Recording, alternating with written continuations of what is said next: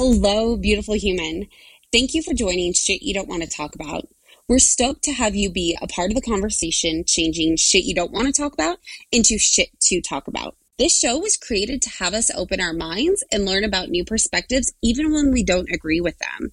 Please be advised episodes can discuss content that is not suitable for all listeners and it can be triggering.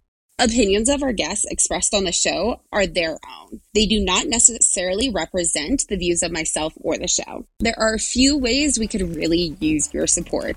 Please share your favorite episode, especially send them to someone that could really use the content we talked about. Donate on PayPal and Patreon, subscribe and rate the show, iTunes, and Spotify, and follow on social media and join the conversation. It's shit to talk about. That's shit, the number two, talk about. Links are in the episode description.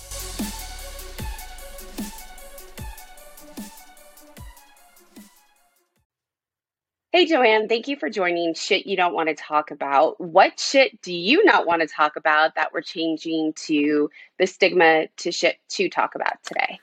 Well, the shit that nobody wants to talk about is usually to do with mental health, our emotions, um, and how we should present ourselves um, in, in, in, our culture and society. And I think that that has led to a lot of. I feel like we're we're all entering a crisis of connection.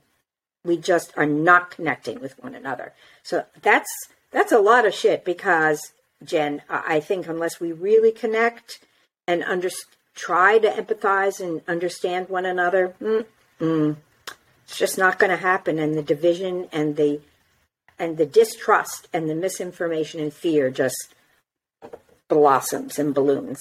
So I mostly talk to parents about their teenagers and the fears parents have um, about their teens and the stereotypes. But I think there's a larger cultural pile of shit that we're all dealing with.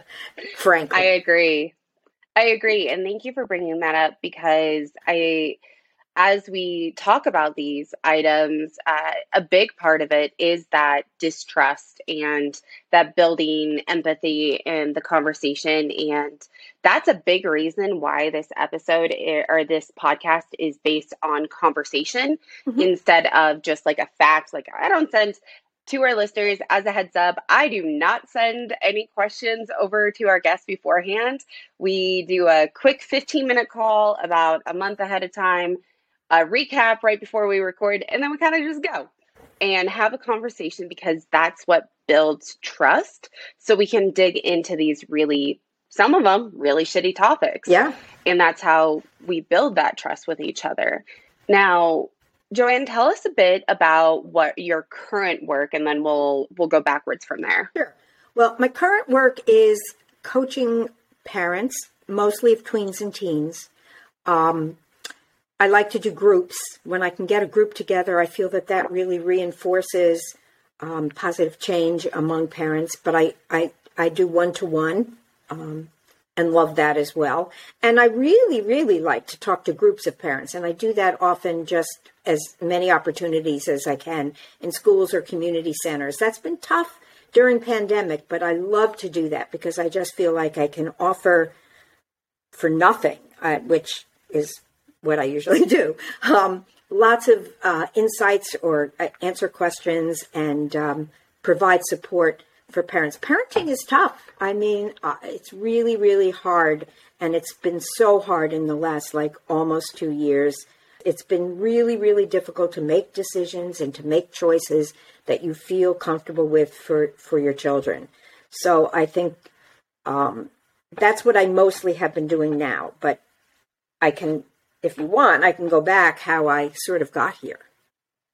Yeah, and I think that a big part before we go into that, before COVID, and mm-hmm. you started uh, coaching in uh, 2016, I believe you said. Uh, uh, yeah, around then, it, I did a certification program. I um, started to work with a number of coaches. Every coach needs a coach. I tried a couple of different coaches. I learned something from each of them. Um, and yeah, then try to build a practice. Now that's not easy. Being an entrepreneur, talk about shit. It's very difficult to really start your own business and have it be, um, uh, I think, openly and honestly successful. I don't, I'm not salesy. I'm not trying to pull something off and uh, sell a product that um, it, it, you, you, can't solve your parenting problems in, um, in a quick fix. Uh, so if you're really committed, then you, you come and we can you get to the root of what's working on you. I mean, there are quick fixes. There's strategies. I can give tips, and that that helps. But um, it's it's hard to get people to really commit to working on themselves. And really, um, a lot of our parenting fears and frustrations and difficulties come from within. Yeah, I could only imagine. And on on the entrepreneur side of things, this this podcast is my passion project. It is something that I love to do, and yet it is so expensive per month that I don't even. I'm like I've never pictured this ha- having a salary for myself. I'm like this is my side project. This is my side gig, just because I really feel like this is what people need to hear and know about and we need to talk about this shit And so, what I've had to do is set up a Patreon and a donations mm. because I can't afford to keep this going long term. So, uh, and that's something that I've learning is I never, I didn't want to be an entrepreneur in this, but I do have to slowly start that way because if I want to continue the content, I can't Right. It's so expensive. Right. I mean, so that is just joining all the, the calendar, the scheduling, the mm-hmm. you know, the mm-hmm. coaching, the uh, there's so many pieces. All the software every day. There's a new piece of software, software. that somehow you need. so expensive software. Yes, crazy. I 100% agree. It's crazy. Now, back in 2016, 2017, basically before COVID, we'll go pre 2020, were you going in and you said that you were doing groups and in schools? Were you doing like, you know, going into a gym and talking to the entire school, or what did well, it look like when you went into? Trying to hit the parents, because um, I, I, love working with kids. Um, Jen, I, I taught high school for when I first finished uh, uh, school, and I loved high school kids. I think teenagers are terrific. They can be so insightful and so thoughtful, and they have these brains that are just exploding with energy. And that's why they take crazy risks because they're going through so many both hormonal and brain function changes, um, and their prefrontal cortexes are not quite there because really. Um, it, so it's a time of huge change. So I love working with the kids, but I decided that really to get help for these kids. I mean, you need to hit their teachers and most importantly their parents because their parents um, need to nourish uh, their their honesty, their emotions, dealing with the. I mean, the the yelling, the nagging, that kind of tension that everyone sort of jokes about with their teenage, you know, almost jokes about with their teenage kids, but which causes so much stress and um, anxiety and unhappiness um, is is starts with the parent. You really have to dig sort of in and say, "Gee, um, my kids never listen to me. My kids really are not listening." But if you dig a little deeper and go to the root of it, maybe you grew up never being listened to. So that triggers, that immediately triggers, my kids don't listen. And it brings up your stuff and you react as opposed to really responding to your child and what he or she is going through. Now, I don't know that question, um, how I got to the parents because I realized mm-hmm. um, as much as I love the kids and I love I liked working with kids. I I spent thirty years um, in administration and counseling at uh, at a college, so I I dealt with students all the time. So I liked the kids, but I realized that my love for the kids wasn't going to easily, um, you know, change what was necessarily happening for them. So the parents I felt were were key, and I knew as a parent that you suffer. It's not easy. I can tell everybody what they should do and how they should feel and what they can do, but wow, it's tough when it's your own. I mean, I'm I'm a great great counselor. I can intuit your feelings and help you. But when it came to my own, I got kind of paralyzed. So yeah, it and felt... and that's something that you mentioned throughout a bit earlier about that parents end up having to deal with their own shit. Like it, it resurfaces. Totally. And in a previous episode, I believe it was episode six, we talk about generational trauma and that by working on ourselves that we can stop that generational trauma because we don't always realize how much generations back go these emotions these feelings these way the way that we deal with things is not always how we we intuitively deal with it. It was the way we were taught to deal with it. Exactly. I mean we uh, my generation uh, it's generational patterns as well um, so whether you had serious trauma uh, or what we might consider less trauma but i mean i know i grew up and my parents we didn't talk about feelings we talked politics maybe we talked about the weather we talked about our dreams and our goals but that's just very surface. If I came home all upset and worried, the response is, worry. Don't worry about that. It, everything's fine. Uh, worry and really feeling vulnerable was not accepted. And of course, um, I'm old. So in my generation, we were taught to grow up and be, you know, there was that objectification of women, which frankly is not gone and society still, you know, punishes men who are emotionally vulnerable and feeling, and rewards women who and girls are taught to care about who looks at them and how they look at them and what they look like. But that was very important, and to grow up and get married and have a mate and a, you know and live your life that way. But that that is just one example. But all everybody, even young parents today, you cannot dismiss and you you tend to parrot how you were parented. And I think that's that's often very difficult for parents to you know, they may say out loud, "I'm not going to do it that way. I don't want to do make the same mistakes as my parents." But you find yourself just sort of unconsciously repeating some of that behavior. So it is a generational pattern, and it it's hard to admit that that's true, and it's harder to work on it and be willing to work on it, and then to be willing to pay somebody to help you work on it. But I, I highly advise that people do that, be through a coach or a therapist. You will be relieved of so much anxiety when you understand really the root, where you're coming from as well. And your kids, 100%. They'll be very great, grateful. They'll be very grateful.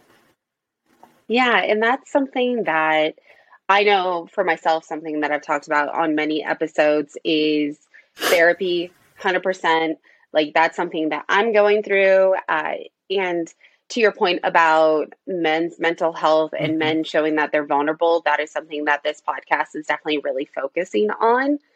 I know you mentioned about it being generational, and I can definitely see that in the fact that growing up, the only thing that my dad cared about is that I go to college to get my MRS.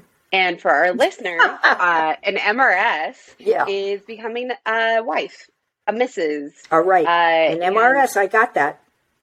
Yeah, and that is not something that I ever wanted to do. It was not something uh, I definitely feel that marriage is important and it in the fact that you know if that's what you're you want to do it's not something that i wanted to do yet i got married when i was 20 divorced when i was 22 and i think a lot of it was because i felt pressured to, to get married very young to have kids very young um, that was also part of a religious aspect that ah. was very uh, it and I mentioned these, it, it was a huge influence because for a lot of people, that pressure is can cause us to have kids so early. Mm. And it, yes, it's changed now where a lot of parents aren't having kids until their 30s or 40s. Right. Yet there's so many I even say they're babies. I'm 33 now and when a 20 year old is having kids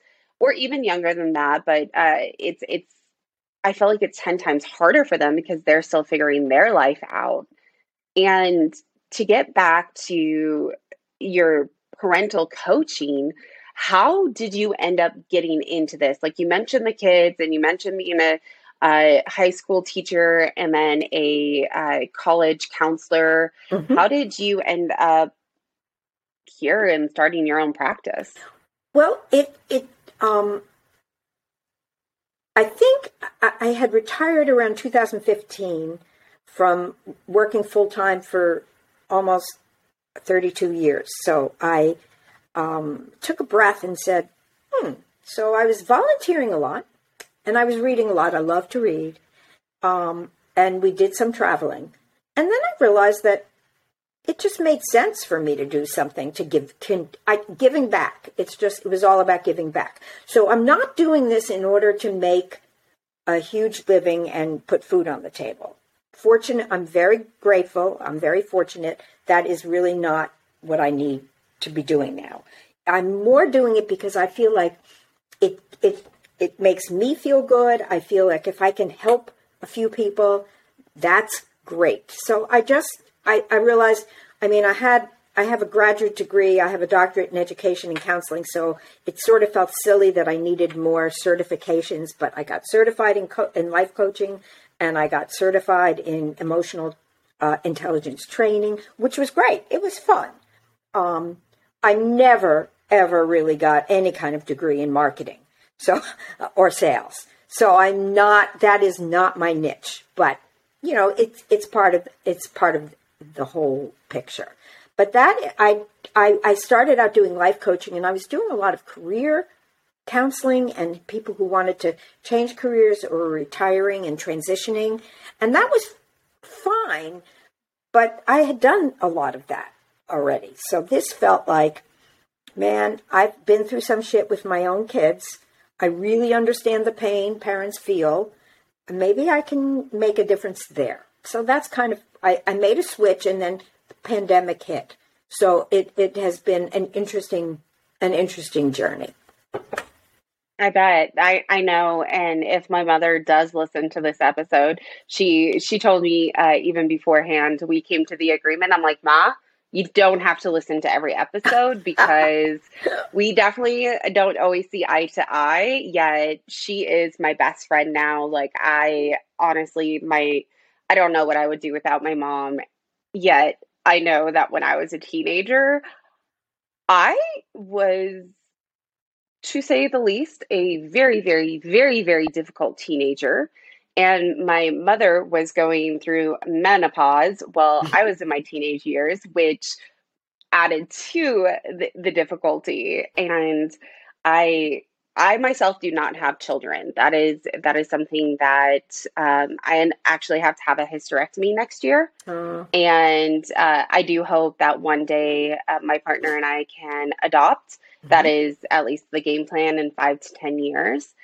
Yet I can see with so many of my friends, like my two best friends, they've had kids, and I can see how hard it is for them. It it is a completely different it's a complete life change. It is. And having to think of another human that relies on you yet not having your own space to be able to heal and work on things and by I can only imagine by the time they get become teenagers. What was your experience with all of this? Especially you uh, mentioned that you went through some shit with your own kids. Yeah, I I um I'm happy to tell you that story. I I oddly enough, back in 1982 when I did my dissertation, Jen, I interviewed women who in that age, so these are the early 80s, were choosing to work, to have a, a high powered career, and to have children. And at that time, there weren't hundreds and hundreds of women out there doing that. And it was very interesting to me because the the conclusion I came to, uh, there were a lot of things, and I won't go into it, but one of them was it was about self. That in order to balance oneself, in order to feel complete, they felt they needed to do both. Now, these were very, um, very intelligent, but also very fortunate women who weren't going to work because they had to. They had mates who were earning a good living. And it was very interesting to me to see how the decision, I, I really focused on how women make decisions. And it's different than the way at that time men were making decisions. Women are more relational, they're all about relationships and connection.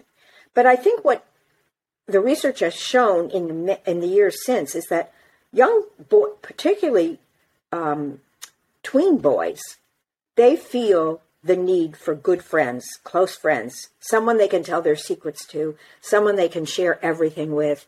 And then all of a sudden they become 17 or, you know, 16 and a half, 17 and 18. And that's frowned upon. Then they're worried about being seen as gay. So it's, it's a cultural societal thing that imposes so much, which goes back to, I think, what we were talking about earlier. But I have um, three adult children my two girls, when they were teens, each had their set of issues. Um, my oldest was a very almost non risk taking, quiet child who seemed happy, did her thing, and had good friends. And she hit high school and everything fell apart. Um, and my approach was what I think parents do. Oh no, you know, she's becoming a teenager. She's falling in with, quote, the wrong crowd. And she did. She fell in with a whole kind of different crowd than she was usually hanging out with. Was smoking too much weed, was um, experimenting with drugs and with um, risk taking um, by, um, I don't know so much about the sex because you got to have those hard conversations. We had had a conversation about sex, but what she actually was doing, I don't think I ever was brave enough to really ask. I made some assumptions. But she became more and more anxious. She was skipping classes, and it, it, it, was just a paralyzing kind of situation. We tried to get her to go into therapy, we provided programs for her, and she she followed along, but inside her was something holding her back from really participating. So it took a long time, and she to this day is an anxious young woman. Um, but she's so much better. Well, uh, beyond teenage years, I want to talk about the 20s. It's not like all of a sudden they're 20 and as you point out, everything is cool. It, it you know, mm-hmm. parents say, oh, when they're 18, they'll be gone, it'll be fine. But that, the early 20s are very difficult. And those were the years that we had, Alex became, got diagnosed. She had a a personality disorder and anxiety, and a lot of the things, her impulsivity and her anger were, were, you know, part of her mental illness. And mental illness, it's a little better now, but this was almost 20 years ago. There's a lot of stigma and there was a lot of stuff that was unknown. And for a parent, that is just so scary because you're not you're not meeting the expectations that the culture puts on you to raise, you know, competent, um, confident, and resilient kids, which is the goal. That's what your goal should be as a parent. Um, so that that was quite a setback, and it was uh, very painful and very important for parents out there today. Jen is that when one child is having issues and you're so focused and trying and and fearful about that one child, sometimes you sort of don't really see everything going on if there are siblings. Or some for some people it's a relation your your spousal relationship. I've seen that happen where you have a sick child and, and and it really affects the whole relationship. We were very fortunate. We we grew together and and saw through all these different events. But parenting teens when they are going through changes or or they're I mean, I think one in six kids has mental illness. It's it's pretty common, and the suicide rate between, uh, uh, on the age of ten to twenty four year olds is the second highest cause of death in this in this country. So, neglecting people's mental and physical well being is uh, their actually their mental well being, which we we focus too much on their physical well being and, and don't always see I think it's changing. I, I feel better about it. I think that shit is getting, you know, dispersed a little bit, but but it's hard, and it's so hard for parents um, who have um, a, a, child with mental health issues. it's not easy to talk about, even now. And Yeah. then it was, you know, friends would say to me, uh, how, how's your daughter? But if I actually went and told them exactly how I was feeling, they backed off. It, unless you, you the, if you don't get it, it's very hard to empath- empathize. And people don't have, not everybody has emotional intelligence where they care that they can regulate their own emotions and their hysteria to, to you know, to really listen and be empathetic. And my middle daughter, um, who is a perfectionist, um, Real quick before we go to your middle daughter, what is uh, as a parent, what were some things that you needed to be able to support your daughter, and how could your friends have supported you? I had I had one friend who really was very supportive, but even the people who loved me and my family the most had a very hard time chatting about it. Um some some did. So I went to the people who could support me, but the one of the best things we did, my husband and I and my husband and I always talked and tried to um, communicate about this. We unfortunately were too bent on trying to fix it as opposed to trying to understand it. You know, we all as parents jump in and fix. But one thing we did do is uh, contact through some of the therapy we had uh, researched. We found a parent support group. And we went to this group at McLean Hospital here in Boston, Massachusetts, which is a famous psychiatric hospital. And this woman who led this group with about five sets of parents who all had children suffering with the, in the same with the same um, disorder. Wow, that really changed everything because we realized that wow, you know, you think when you're going through something that nobody, nobody, we're all alone. No one will get this. Uh, It's unbelievable what she's doing. And when you hear other parents who actually told stories that were far worse than ours, it, I I mean, I hate to say it, it was a little comforting just to know that you're not alone. And that's one thing I try to do in my practice is make parents understand they're, they're not alone in their fears and that, you know, sharing them is, is very useful and supportive. So that, that was one of the things that really helped us was finding support and reaching out for help. It's it's actually brave, I think, to ask for help. People think asking for help means I'm weak. I, I don't see it that way. And how, like, if, especially because I don't have kids, Mhm. if one of my friends are having a hard time with their children, how do I support them? Uh, other than um, like empathy, which I can only give so much, I know that my the first the first friend that had kids, I got so nervous and didn't know what to say or do. I stopped talking to her for 2 years. Mhm. Not definitely not a cool thing. Like luckily we are friends again. We are very close. Uh, I am learning how to basically be an auntie uh, because Right. I've never really been around kids. And yet I wish so much I knew how to support her going through parenthood, going through uh, postpartum, just learning about her kids. And, you know, if they end up having mental illnesses, how do I show up for her? Well, that that's what you do is show up.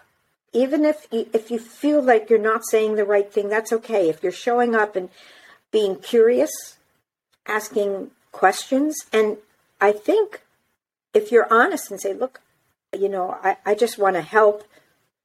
What what did you feel about that particular incident? Tell me something that happened with your child today, that upset you. Listen carefully. Don't don't make a lot of suggestions. I mean, I tell parents uh, advising is not a good idea. That the best thing you can do is listen without judgment and make that clear that that's what you are trying to do as a friend. Um, and yes, you're right. Your empathy is is wonderful, but you can't. You you haven't been in her shoes, so you can't be totally empathic. But you can say things like, "Wow, that sounds really hard." And thank you for that. hard. And I Is there think, anything I can do to help? yeah, yeah, I really appreciate that because there's so many changes with society now that many people aren't having kids yet those around us are having kids that i think that'll definitely be very beneficial to to look at that mm-hmm. and now while all of this is going on with your eldest what was going on with your uh, other daughter right well she i think saw what was happening with her sister so she got to high school and was perfect in every way, had all the wonderful friends, a perfect boyfriend, all of it, um, and was popular, and all the other girls looked up to her. The only problem was she wasn't eating. I think oh, wow. Emily felt um, that she could do all these things, but that the one thing could she could control, it's a control issue, was what she was eating and not eating and how she looked. Um, and it became a, pretty serious problem. And by the time she was a sophomore in college, she called from the University of Pennsylvania, where she was still doing all that, getting A's and all of the things to gain total approval. Um, I can't do this anymore. So she was ready, and we she went into a, an eating disorder program. And by the way, that was I'm trying to think how many years ago. Um, like 2004 or 5 and it there were not a ton of programs um, we did a lot of research nowadays there are much better opportunities so parents need to keep aware of because um, eating disorders are pretty common and pretty rampant and i think sometimes parents unknowingly uh, enc- almost encourage it because you know, all the moms that go to the gym all day and worry about what they look like. And uh, there's too much pressure that way. But she went through a program and, and she's fine. She's great.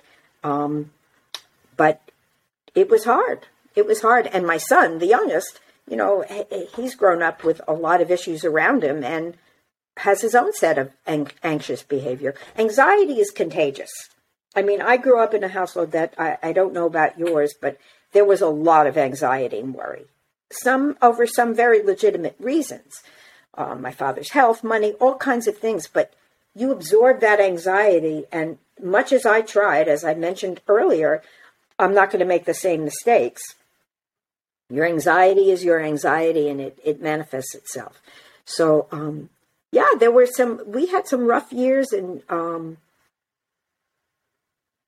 one thing I would say is that I think we got, I got so paralyzed and so fearful, and I think parents do that, that I didn't notice all the good things that were going on. So it's very important to stop and notice what's going well, because there were things, regardless of what their issues were, that were good, that I, I, I needed to be grateful for. So uh, you just need to keep those connections. And we're all very close um, as you said, as you are with your mother, my daughter, that my oldest daughter, she is totally dependent on chatting with me and talking to me and needing, still needing me. I mean, it'd be nice if she didn't anymore, but still. I mean, I think we may all maintain connections. Connection is really the key in Agreed. so many areas of life. Not only your parenting, your as you see your friendships, connection is important, and the huge disconnect that's happening now um, is a crisis. I, I think it's a crisis. Now, what was it like when you found out that your first daughter had uh, personality disorders, your second daughter had eating disorders, your son struggling with what he has going on? How do you balance it? And how was that when you first found out as a parent? Is that like a sense of failure or fear or could you go a bit more about yeah. that initial feeling? I mean when you weren't in denial like okay this is just a passing phase uh, you then did feel a lot of guilt because you you you first of all there's shame. You're worried about what people are going to think of you. They're going to say wow you know she's not good enough. She's a terrible parent. Um, we had things that made us feel that way uh, from the community. You feel like, oh, you know, so it's it's kind of a shit show. It really it, it's not fun at all, and it makes you feel uh, both guilty and definitely a sense of failure, which we worked our way through and realized that things are what they are, and uh, mental health is is not usually um, totally driven by the the environment you're in. There's this wiring, in, in, at least in the case of my older daughter, there's just some kind of wiring that is crossed. Uh, it's a chemical imbalance, but it does. It makes you feel crappy, really crappy like um, and not feeling very good about yourself. Um, I was working full time most of the time, so I think that was a great distraction because I was really focused on work um, as well. And there's just so much you can do. But that paralyzing fear, I think that fear is is the one thing that uh, it, it prevents you from doing everything correctly. or appropriately. Um, so when you try to, as I said, look for what's going well and replace some of the fear with trust that things will change or you can help your daughter change and she has to make the change because the most important thing when your kids get to be older teens and young adults you can't be totally responsible for anything everything anymore you just can't you have to people have to want to make change. And that's true of the of the parents that I see. The ones who are willing to commit to making change um, will be, I think, much calmer than those who just sort of kind of block it out or, or don't attend to all that. I don't know if that answers your question, Jen. It, it, it does. It does. And it does lead me to another question of uh, I, I'm understanding the paralyzing fear of initially finding out about a child going through something very traumatic or difficult. Yet, uh, to turn it on its wheels a bit, there are teenagers and uh, young adults and um, that have quite the patterns we'll go with of destructive patterns mm-hmm. and i've seen with my own friends growing up uh, experiences i've had where parents get so fed up that they just want to give up mm-hmm. and how would you suggest parents get through that because you can go from paralyzing fear to just the other spectrum of like, you know, get out, go away, like I'm just going to disassociate. How do you go from instead of like one spectrum of fear and paralyzation to, you know, the flight mode? Uh, well, how do you that's go, what fear like, makes you do, you know? Yeah. Um, how like do you running away that, from like, the tiger? Medium? Yeah. Yeah, exactly. Um, and I'm sure I did a little of that. I mean, there were there were times when your fear just makes you want to give up. Um, we didn't give up. You know, periodically we had a, a, a, a little time where we'd say, "Look, if she doesn't, if she's not willing to go into rehab, we're not going to pay for everything anymore." And it that maybe was maybe that was the best thing that we did at that point because she acquiesced at that point. But I think I think it's very easy, um, and you're going to pardon my French, but when you get to a point where your fear is overwhelming and you you're not taking care of yourself and you're anxious all the time, there is a part of you that says, "Fuck it, I it's just nothing more I can do," uh, and you do go into giving up or denial mode a little bit, and that gets mixed in. I think for me, it got mixed in. It was not the overarching response. Um, it didn't last very long, but you definitely feel that way. Like, wh- why me? You know, that victim thing. Why did this happen to me? What did I do? I mean, I would look out and see parents who were doing crazy, terrible stuff, and their kids seemed fine. That always made me so angry. Like, that's not fair. But you can't look at it that way because you have to be self aware and know how you how you're how you're dealing and what's happening inside you. Um, after a while, I it, I knew it didn't matter. I mean, I could be angry and jealous or whatever that so and so's daughter is, you know, doing well and moving on. And my, my daughter wasn't, but doesn't serve you well in the end. But uh, I would tell parents that I totally get it if you want to say fuck it, because it's very hard. And how do you? I've also dealt with. That? I've had some parents. Um, it's interesting, Jen, that I had both parents. We were having a meeting. They were very frustrated with a son, and the mother wanted to do one thing and the father another, and it was very clear that they were just bickering with each other. And he wanted to say screw it. I, I have had it. And i need i, I want to do something different. And she was continuing to schedule him and control him and try to make what she wanted him to be be. And i realized that what this couple needed was not parent coaching. They needed par- um, marriage counseling.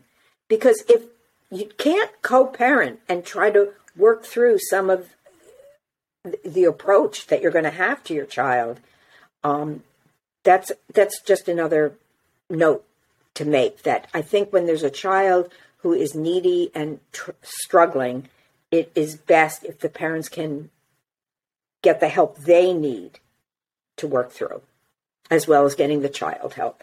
Because if you're at odds with each other, I mean, that is not going to help that child at all.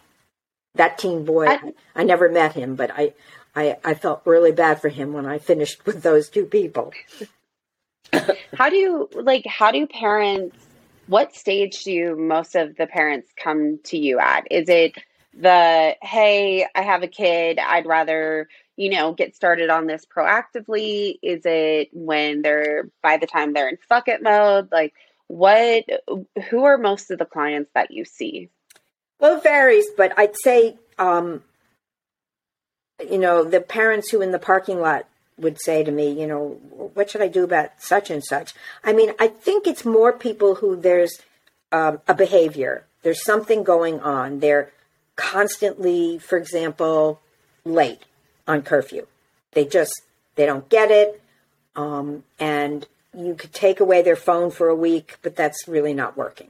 So the, it's the tip of the iceberg kind of thing where you can say, okay, this is a strategy. Why don't you try um, having an open conversation about why you are afraid when they're late, as opposed to being angry that they're late? Mm. Try to get them to understand that.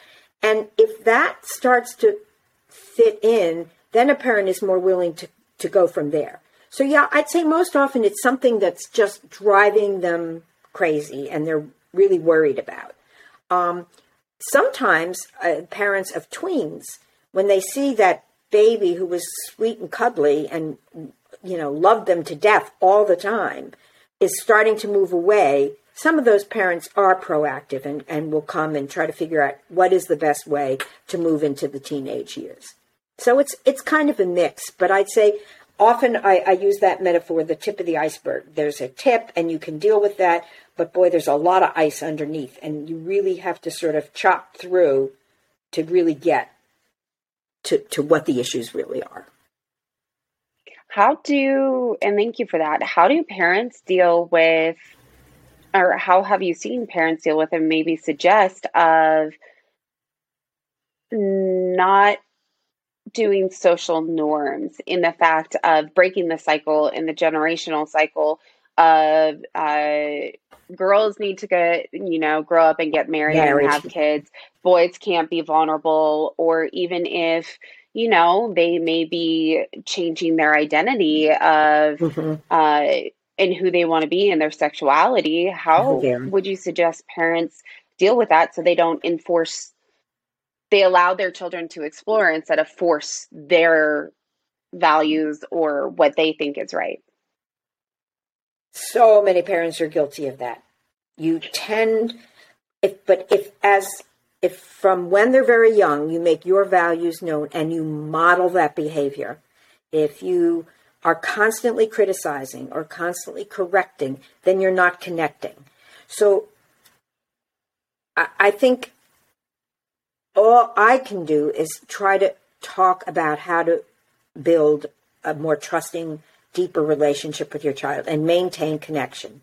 and understand that when they're teenagers, they are exploring their identity, their their gender identity, their feelings about things, and if you can have conversations, you don't have to agree with them, but you have to have open conversations.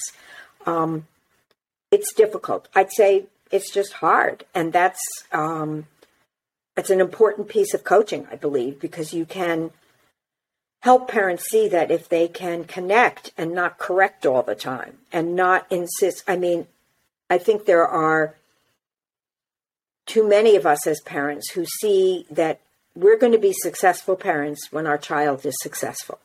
And that is is not a very good measure of successful parenting in my idea in my book.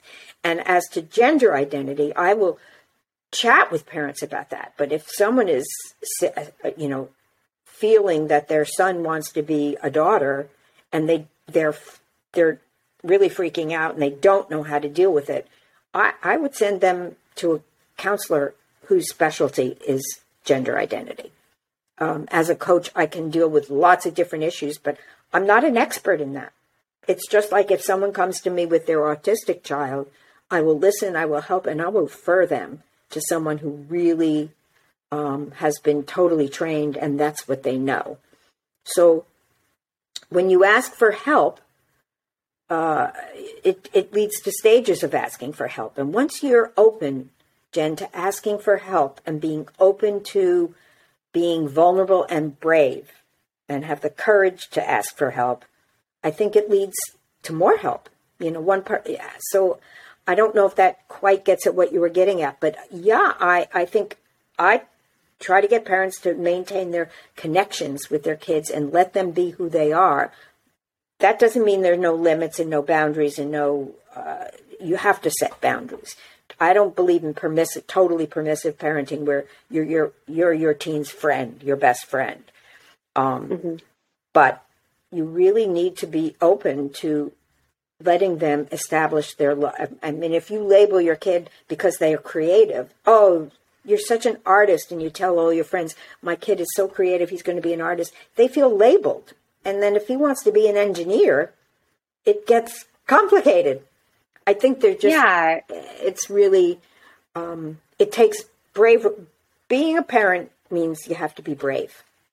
And Can you, if you impose uh, your goals and value and your goals and dreams on your child, I, I don't think that doesn't always work out so well.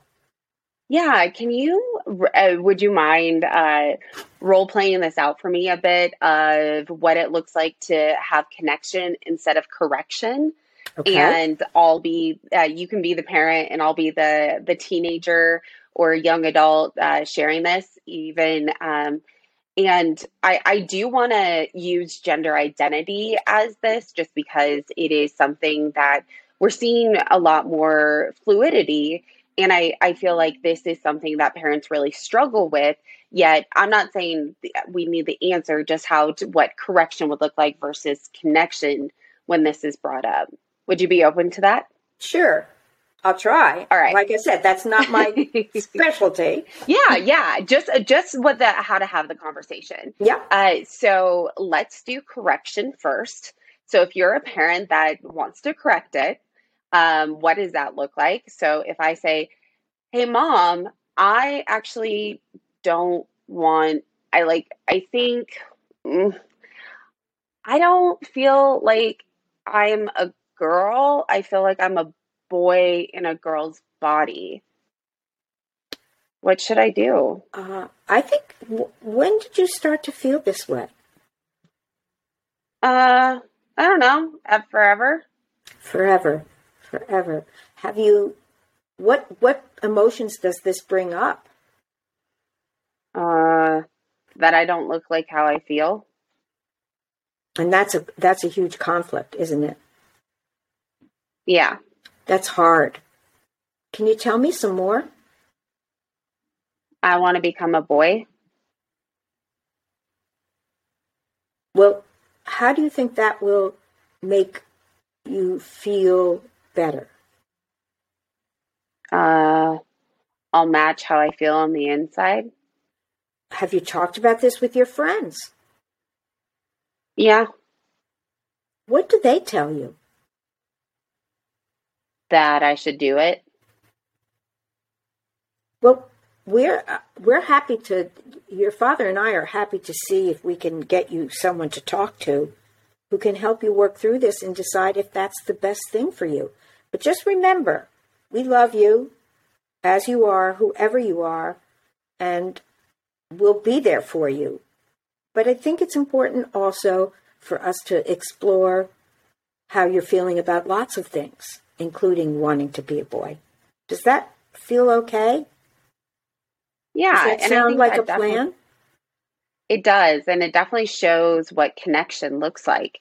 It it really does show what connection looks like as a parent. Now, if I were to say that same phase, what would correction look like? Would that be like, hey, like Don't cool, be you wanna be a boy. What do you mean you want to be a boy? This You're a is girl. just a Look at phase? you. You're a beautiful girl. Why would you want to be a and boy? okay. And that's uh that kind of stuff, or like this is just a phase. Right. This is like, you know, you'll grow out of it. Okay, that's fine. Well, let's see where you feel next week. I mean, dis- being dismissive would be being trying to correct. Uh, Okay. You know, Well, I can definitely feel the difference, and I hope our audience can too, of what having an open conversation looks like compared to a corrective conversation. Yet, and how we can use that in so many different conversations that teenagers and kids and young adults have. and now, should have. and should have. Now, as a parent, like I, I not specifically this, but if you know that's big news to tell a parent, like how do you coach parents through figuring out their own emotions and uh, like a career change or an identity change, not just uh, you know gender identity, but um, I no longer want to be the I don't know, most theatrical person in uh, the drama club. I want to go be a head cheerleader. Like that's still that's still a huge identity change. Is that for the child, or are you talking? You uh, you mentioned the parents. Yeah, how would the parents deal with that? Because Oh, that's still an identity change. I, it's How would really much that? the same, Jen. I just ask them what they're thinking about it. Be curious about how they came to thinking they'd much rather do something else, and what will it take to get there. Do they believe, you know, and don't doubt their skills. Um, don't say, oh, but you're such a great actor, and can you jump around like a cheerleader? And do you really want to be seen as a cheerleader? Um, I, I think we as a parent, the- it- you have to try really hard not to worry about what other parents are going to say or what other what your kids' friends' parents are doing, which is so difficult. That's been a particular problem, I think, in pandemic. But um, that situation, from wanting to change from one interest to another, should be encouraged when they're teens because that's when they find their passion. They have to explore. Their brains are changing, so they're open. They're super learners, so they can really learn anything while they're teens. So I actually would encourage parents to have conversations about think you know be curious about what they're interested in because you know just because as a little kid they like to dance doesn't mean they're going to want to pursue dancing even if that makes you feel like a great mom because my daughter is this beautiful ballerina or my son is this great break dancer you know what i mean it's really that's that's a really easy trap to fall into as a parent is to not allow them to be who they and if you know it's like i had one mother who um, had a daughter who was quite bright and decided she wanted to drop out of high school. She hated school wasn't working for her and the mother tried to change her mind and said oh you're so smart. Why would you waste it and it turned out that daughter eventually um, dropped out of school got a ged and went i think it was aesthetics esthetician she she became an esthetician and couldn't be happier I mean, they're not going to all turn out how we want them to, you know. They're born, and you look at this amazing child, and someday maybe you'll feel this. You'll hold a baby or a toddler in your arms, and oh, you have these great dreams. but try not to impose them. Because yeah, and I think that has a work. lot to do with yeah, my mother luckily gave me that opportunity of I wanted to drop out of school because I was working too much and she helped me figure that out because she mm-hmm. was in a different state and she helped me figure out how to make that happen. Luckily, the counselor did let me drop out and figured out the one credit I needed. So I technically dropped out and had, did graduate, which is, I know, very rare. but it well, was, that worked out I know for that, you. Yeah. I'm sorry? It worked out for you. It did. Clearly. It did. And I think one thing that's also hard is the fact that um, uh, the idea that I didn't want to go to college or college isn't, you know, something that I love to do or that I don't, you know, I'm not making a tons and tons of money and I'm finding my own identity, especially because I have cousins that are in law enforcement, firefighters, um, that are ministers, that are doctors, that are nurses. And I know that was very, very hard for my mom to, sure. uh, or I would imagine it was hard for my mom to be like, yeah, Jen, you're not doing that. Like, you're on your own, like, random path. It uh, was hard for now, her to do, but she did the right thing. She did do the right thing. Yeah, yeah. And I, I so appreciate my mom for doing that. That's good. Now, just to make sure that we didn't miss anything especially because we we did go down the path of you know your own experience and talking about different uh you know scenarios of what parents may often run into and then also how to have that connection conversation mm-hmm. versus um you know a corrective conversation is there anything else on on that topic that you really want to cover in, for parents? Uh-huh. Not really. I, I would encourage every parent to do some research on emotional intelligence and try to learn about that because um, it's a skill. It's something you can learn at any age. You're never. It's never too late to understand what it is. It will help. Uh, it will help your kids and your work situation.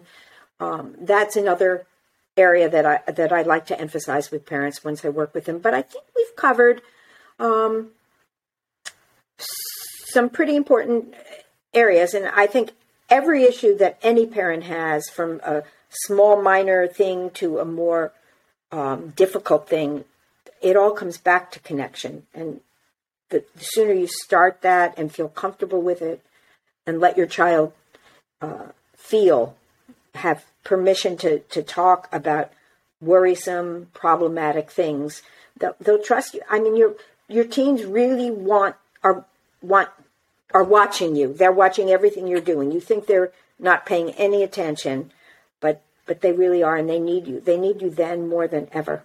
So I just encourage parents of teens and tweens, especially, to realize that. You feel and dismissed, thank you but it's that. not really how they're feeling. At least 90% yeah. of the time. They need They still listen even though they say they're not listening. Right. Now, one big thing that I, I really wanted to touch on was the fact that you have three children, you uh, you retired after 32 years, and first off, uh, I know that it's a taboo to ask anybody how old they are. Do you mind? Uh, would you mind sharing your age? No, I would not mind, and it's very much on my mind because some days I just feel older and older. But I had a birthday in September. Now I and I turned seventy-two. I'm seventy-two, okay. And actually, it's funny you should ask, but um, in a week, I think it's a week or two, my husband and I are going to be married fifty years. King, a happy belated birthday and congratulations on your soon to be anniversary. Right. I the, mean, that's a long time. it is. The reason I bring that up though is so many people feel like they can't restart their careers or go a different avenue and I'm I'm curious about your experience with that, yet also your children's experience with that because you're no longer just doing it for yourself, I know I've seen a lot of parents worry too much about what their children will think or oh. will they still be able to take care of their children or is it too late for me because I had children? I'd say no. Uh, it depends on you. I've always been someone who, uh, when I decide to do something, I don't usually give up very easily. Um, so I'm, deter- I'd say I was determined. Um, I, you know, I, it's a passion. My children absolutely um, are very proud of me. One daughter, my middle daughter says, "Why are you doing this? You're making yourself crazy some days. So why are you doing this?" But they're all, um, particularly my son, my my youngest. He is so proud of me and asks questions all the time about how it's going, what I'm doing when I have an issue. Uh, I, you know, I go to him for tech things sometimes. Um, so uh, that wasn't a problem for me. I think um, everyone handles retirement or getting older differently. And for me, I, I really didn't have a particular, I don't want to play golf, and I'm terrible at going shopping. And um, I hate going shopping, in fact. So for me, it made the most sense to continue um, or to try to do something different um, and mm-hmm. my husband has been very supportive. That's a piece of it. If you have a supportive partner when you decide at an older age, such as mine, to do something different, and and it's a challenge. It's really a challenge, and it's not always easy. Some days it would be much easier to just say that same thing. Fuck it. I mean, who needs this? I'm going to just sit on the yeah. couch and and read my books all day. But so I think now, you can do it. It just depends on what makes you happy. It some yeah. of the other things that people do when they retire make them happy. And volunteering got tired. I got tired of just volunteering. So what does it look like and how would you suggest parents doing this when they uh, you know let's bring it back a little bit and i'm very happy uh, to hear that your kids were you know open to the change and very proud yeah. of you and i love that you're doing this work when it comes to parents that have teenagers, mm. tweens, teenagers, or young adults, and they want to make a big life change, like work is taking us from, you know, Boston to LA, or, you know, their parents are bringing up divorce, or a mm. parent mm. is bringing up a new significant other, or a career change. How do parents start bringing up that conversation with their their well, if they've done children. work on themselves and they feel comfortable with the decision they're making, um, and if they should, for example, if you, you mean you have a, a, teenager who's in school and you want to suddenly move to California from Boston yeah. or from New York, I, I think that's tough. And I think you can't, I think you have to have a conversation with that teen. And if it's going to cause a lot of pain and anguish, and no matter how supportive you are, it may not be the right decision. And I think you have to really work that through. Um, but in general, I, I keep going back. It's connection. If you've really talked about things and had family meetings and you've always done things, you know, through strategies of conversation and being vulnerable and honest, like, you know, I'm really miserable here. Um, Dad and I aren't going to be, you know, we're separating and this is really, you know, if you explain it in your terms and try to in, in, engage and get your child's empathy, um, maybe it'll work. But you do, I say, until they're really on their own, you know, that, for me anyway, family was the priority. I, I rarely did anything that was, and maybe this is wrong, me first, I, you have to consider what's best for the family. I, I appreciate that answer. And the way I'm hearing it is, you know, that you have to have that open vulnerability and connection. And just to, you know, play on the other side of the court mm-hmm. to make sure that we see these real life examples of if it's correction, it is telling your children, we're moving to LA, exactly. telling your children, we're getting divorced, telling your children, you know, I have a new significant other, you know, all of these where it's a tell instead of that conversation yeah that we were and, talking and being cu- having them be curious and uh, explaining your feelings and asking them how do you feel about this man in my life I mean, it means something to me, so I want to know how you feel.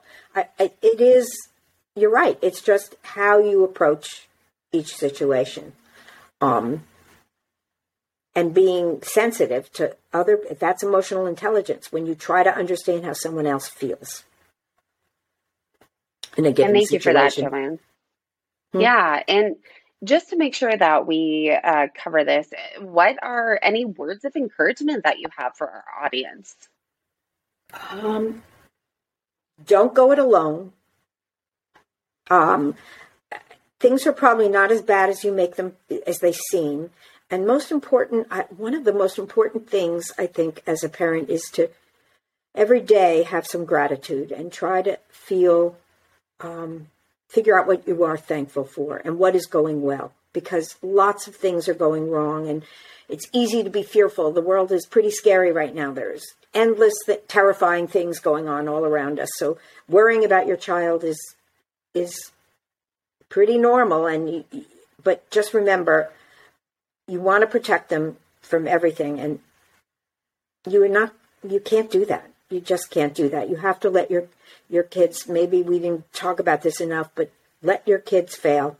Let them have challenges and figure it out. Because if you solve all their problems all the time and move obstacles out of their way, um, it, it, it won't turn out well. I don't believe that the, the, that will turn out well. That kids will become anxious and depressed, and there's so many things that come from uh, mom and dad just fixing everything. And we saw that in the news recently with this Oxford, uh, you know, the no, the um, college varsity blues or whatever they called it, where people were paying huge amounts of money to get their kids into mm-hmm. college.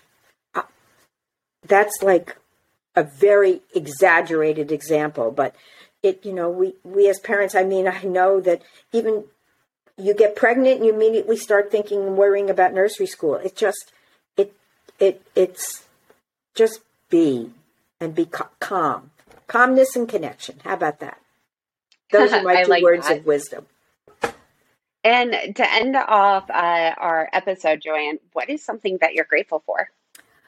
Well, I'm grateful for my family. Most most of all, I'm grateful for my family and uh, grateful for my husband and the the life that we've shared. I'm very grateful.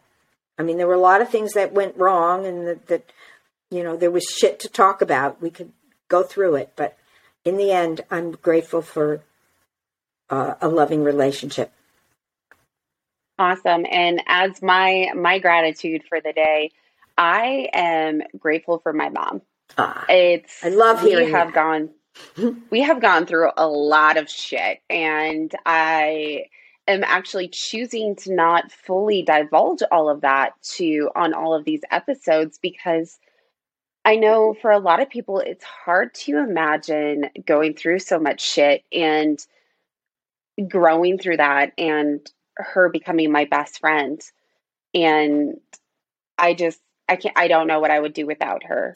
She has she's she's my mom.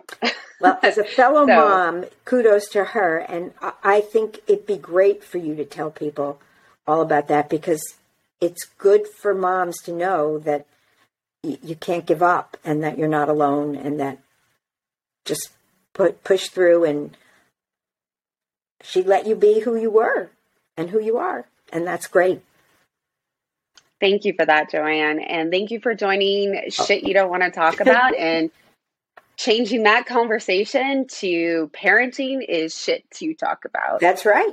That's exactly right. And the more you talk, the better.